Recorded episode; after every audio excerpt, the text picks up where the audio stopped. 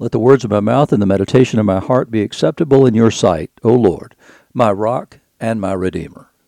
You're listening to Faith Seeking Understanding. I'm your host, John Green. Thanks for being along today. Um, it's we're continuing our look at uh, the Gospel of Matthew. We're in the ninth chapter. Um, today we're going to be looking at verses 18 to 26, and it's two different miracles that Jesus did, and they have something in common. Um, it, this is not where they're where these are found in the other gospel in the other synoptic gospels. Uh, in the other synoptic gospels, these come directly after Jesus returns from uh, the country of the Gadarenes, Gerasenes, from the Decapolis. Um, it, it, it follows directly upon those, and there's a reason, I believe, that they're arranged that way in the other gospels, and that is that they're they're serving a particular point because he has gone to the land of the of the uh, these pagans in the Decapolis there, he has acquired so much ritual defilement, it's absolutely unbelievable. He lands on the shore, goes to the tombs among the dead. You've got um, the, the this in the other Gospels. You have this one man who is there. He's cutting himself, so there's blood. He's among the dead. There's blood. There's pigs. There's demons. There's pagans. I mean, all this stuff, and then he comes back. And then when he comes back, is when this episode shows up there. And so I, I think it's just this constant um, increasing defilement that that's listed there. And here, I, I, don't know what the right order is. I mean, obviously, I have no earthly idea whether it happened the way they tell it or whether it fits into the order here that Matthew has. But we know at this point Matthew would have been an eyewitness to this in a way that, that we, we just don't know if he was a witness to what happened over in the Decapolis with the uh, the the uh, setting the the demonic uh, oppression free.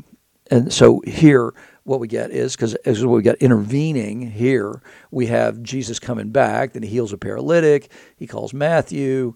Uh, then they, he a- has to answer the question from John's disciples about fasting, and now we come to, to those events. But like I said, so I've given you the setting from the other Gospels, and now I'm getting you into to, into Matthew's setting is different. It's not the same timing, or at least it doesn't look like the same timing to me. There, there's there's at least a day or two has has come in between these. We just don't know how much, but we know it's, it couldn't possibly be the same day.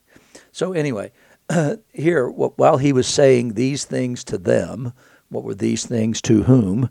What he had just told John's disciples was is that that uh, with concerning their question regarding why he and the disciples weren't fasting, while John's disciples and the Pharisees were, Jesus says, when the bridegroom is among them, you don't fast. So while he was saying these things to them. So these things had to do with fasting and his claim to be the bridegroom, and that when the bridegroom's there, all bets are off and all rules no longer apply.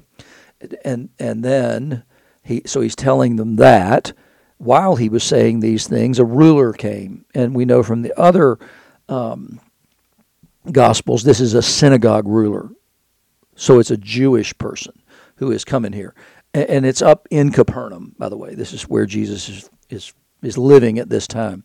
So he, he says, the, the ruler comes and says, My daughter has just died, but come and lay your hand on her and she will live. Well, that's an, it's, it's, it, there's an interesting two things going on with this. And what are those two things, right? So the first thing is that the daughter has died.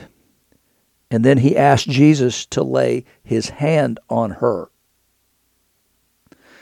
That is an interesting idea because conflict with a dead body it constitutes absolute defilement. And, and Jewish people would have avoided that so much. It's unbelievable.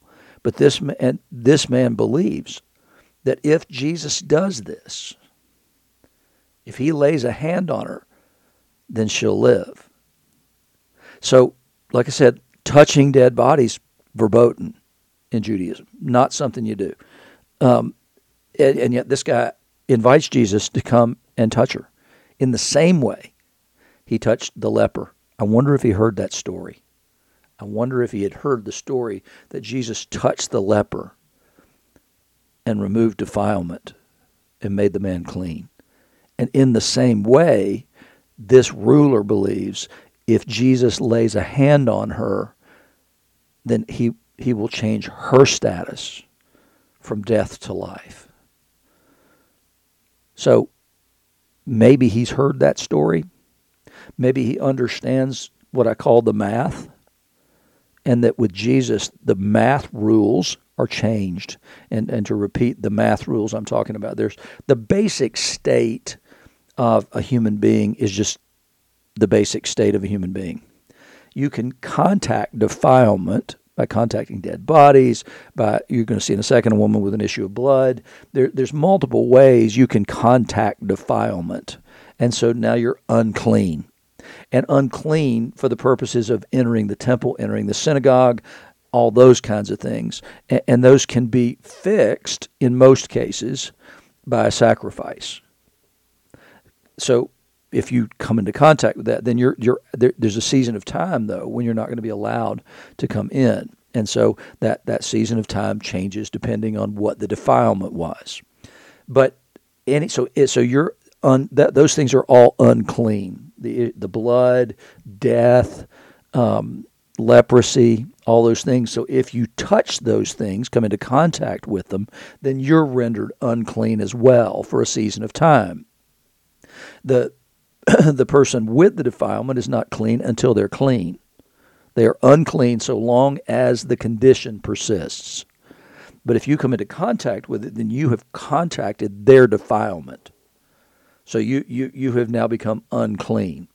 You can become clean by waiting the proper period of time and all that. I mean, sort of the same way that it worked with, with COVID right? You had to quarantine for some period of time, and then they did all that contact tracing. That's a very similar way of looking at things.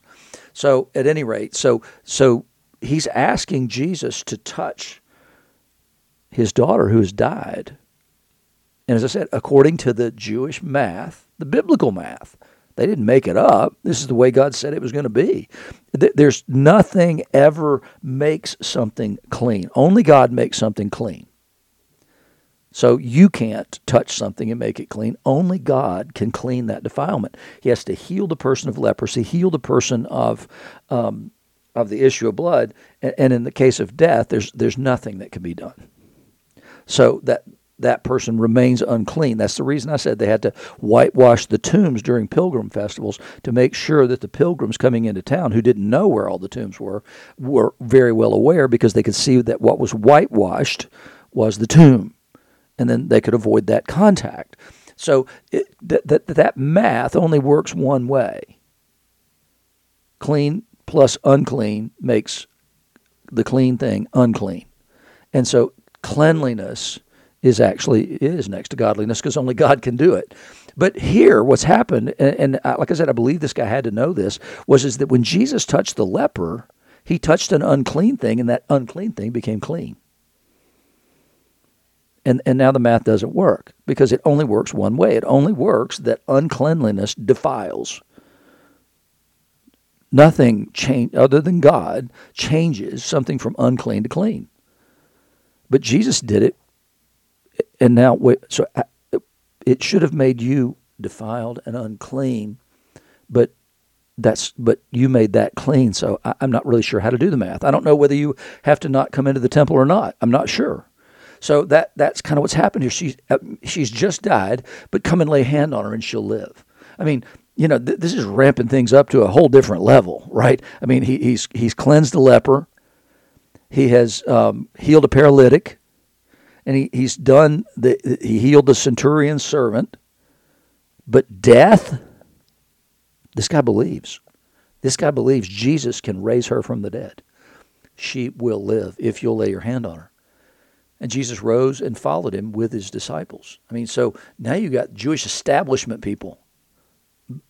But the exception is he's desperate because his daughter's died. His daughter's died. So he's desperate. It doesn't matter. I don't have to align myself with you theologically here. I have a need.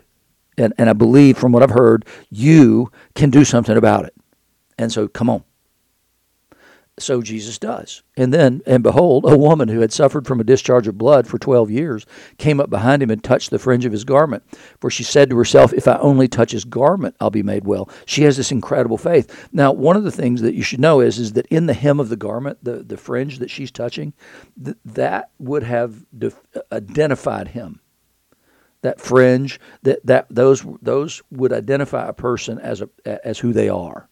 And, and so the belief was is that, that if you were a rich person, you had a certain kind of fringe on your garment, and then that garment would have ident- uh, that fringe would have identified you in that way, and it would have been the sign and the symbol of your power. So, so depending on where your station situation was in the world, that would define you. And, and if you were a person of power, then the power was inherent and shown in the fringe of the garment. It told who you were and what kind of power you had. And so here she says, if I just touch the garment, I can be healed. And so she touches it, and that's where the power would be. So it's not a superstitious thing, but at some level, it, it, it's connecting with this cultural idea of the power being in the fringe of the, of the garment. And so she just reaches out to touch that. And Jesus turned and seeing her, he said, Take heart, my daughter, your faith has made you well. And instantly, the woman was made well. So in the other gospels, there's some question about who who did this, and then she has to identify herself. Um, now, did Jesus know her? Did he know what her situation was? I mean, it seems reasonably likely that he would have, because you're not talking about being in Jerusalem; you're talking about there in there in Capernaum, and so it's it's not a huge place, and and she would probably have been pretty well known because she would have been somebody who would have been an outcast at some level. She would have had to have avoided contact with people no less than than than the man with the um, the the leper. And so, because she's had this for twelve years, and so along the way, it would it would have been clear to everybody, and everybody would have had an opinion about this woman that God has somehow cursed her.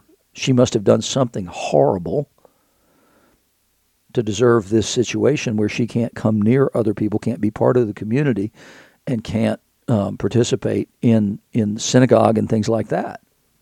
And so here, though, she's made well. So this contact, again, is that same math. She she by touching him should have communicated her defilement to him, but his holiness conferred cleanness and healing and wholeness to her. But the, the synagogue ruler, I mean, he could have just rolled his eyes and said, I, I don't believe you just did that. Because now he, he's come into contact with this defilement. Can he come into my house? And, well, he's coming in to see a dead girl. So I guess it isn't going to matter at this point. My whole house is defiled. but and when Jesus came to the ruler's house and saw the flute players in the crowd making a commotion, those are paid mourners. That's who these people are. They're they're there specifically to to lead the mourning and to announce the death. Essentially, that way everybody's going to know. Oh my gosh, there they are. They're the mourners. He said, "Go away, for the girl's not dead but sleeping." That's very interesting, right? Because that's pretty much exactly what he tells the disciples in John 11 about Lazarus. And they said, "Well, if he's sleeping, there's no reason for us to go." And he said, No, I mean, he's dead. But here he says, Go away, for the girl is not dead, but sleeping. And they laughed at him. They knew she was dead. They knew the difference between sleeping and death. They thought. They're going to have to accept Jesus' definition, though, aren't they? So she's in an intermediate state because if you understand the, the conception of the Jews had concerning death is that is the soul remained close to the body, kept an eye on the body for three days after death to see if it would revive. And after three days, it was thought that it was impossible for it to revive, and so the soul would abandon the body, and then you would not only be merely dead, you'd really be most sincerely dead, like the Wicked Witch in Wizard of Oz. And so here, it, the impression is is that this had just happened, but they're absolutely certain that she has died in a very clinical sense. But Jesus said she's sleeping, And that would put her, like I said, in, an, in sort of that intermediate state in his mind. That's his definition because they laugh at him, so we know they didn't accept his definition at all. so they laughed at him, but when the crowd had been put upside, he went in and took her by the hand. So he did what the father asked, right? He laid his hand on her, he took her by the hand, and the girl arose. And the report of this went through all that district. I'll bet it did. I'll absolutely bet that it did. I'd love to know what happens to this guy, what happens to that girl, and what happens to the woman. I'd like to know how these people perceived and thought through everything else that's going to happen in the rest of Jesus' life, including his death on the cross. I'd like to know were they there when they crucified my Lord? I'd like to know were they present? Did they see?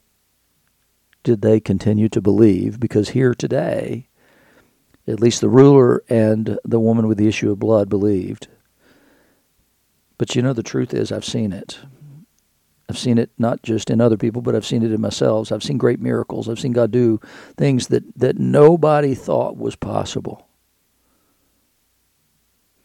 And yet, it, that that sense of God did miracles here doesn't always sustain us, right? I mean, along the way, there are going to be crises of faith. And so, did they persevere? And it largely depends on what they believed. You know, did they believe Jesus was healer or did they believe he was Messiah? And if they believed he was Messiah, did they believe he was the kind of Messiah that he was, or did they believe that he was uh, intended to be this Davidic king and he was just, well, a great healer ultimately and not the Messiah? What did their belief continue to be? It is a challenge for us always when we've seen something great, when we've seen Jesus do something that we can't deny that he did what do we continue? How does our faith continue? Do, do we have faith in the right thing at the right time? He doesn't always heal. And as I said at Will's funeral, you know, Lazarus died ultimately. He's not still walking among us, but his family couldn't possibly have thought, well, that diminishes the miracle of his raising him from the dead.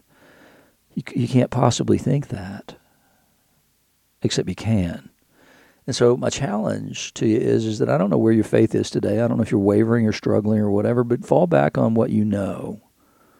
Fall back on what you know. If you've seen him do great things, if you've seen his salvation, if you've experienced it in your life, the sweetness of Jesus, then go back to that. Go back to that place and say, I know who you are. I know that that was not a lie. I know that was a real thing. And I'm holding on to the real no matter what my situation today might be, I'm holding on to the real, and I'm holding on to the real experience that I have of Jesus Christ and His power.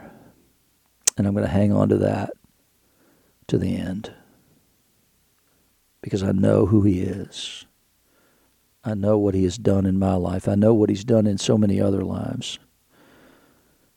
And just because I'm struggling doesn't mean that my faith should struggle. I'm going to hold on and I'm going to reach out for the fringe of his garment and see if he'll make me whole. In the name of the Father, and of the Son, and the Holy Spirit.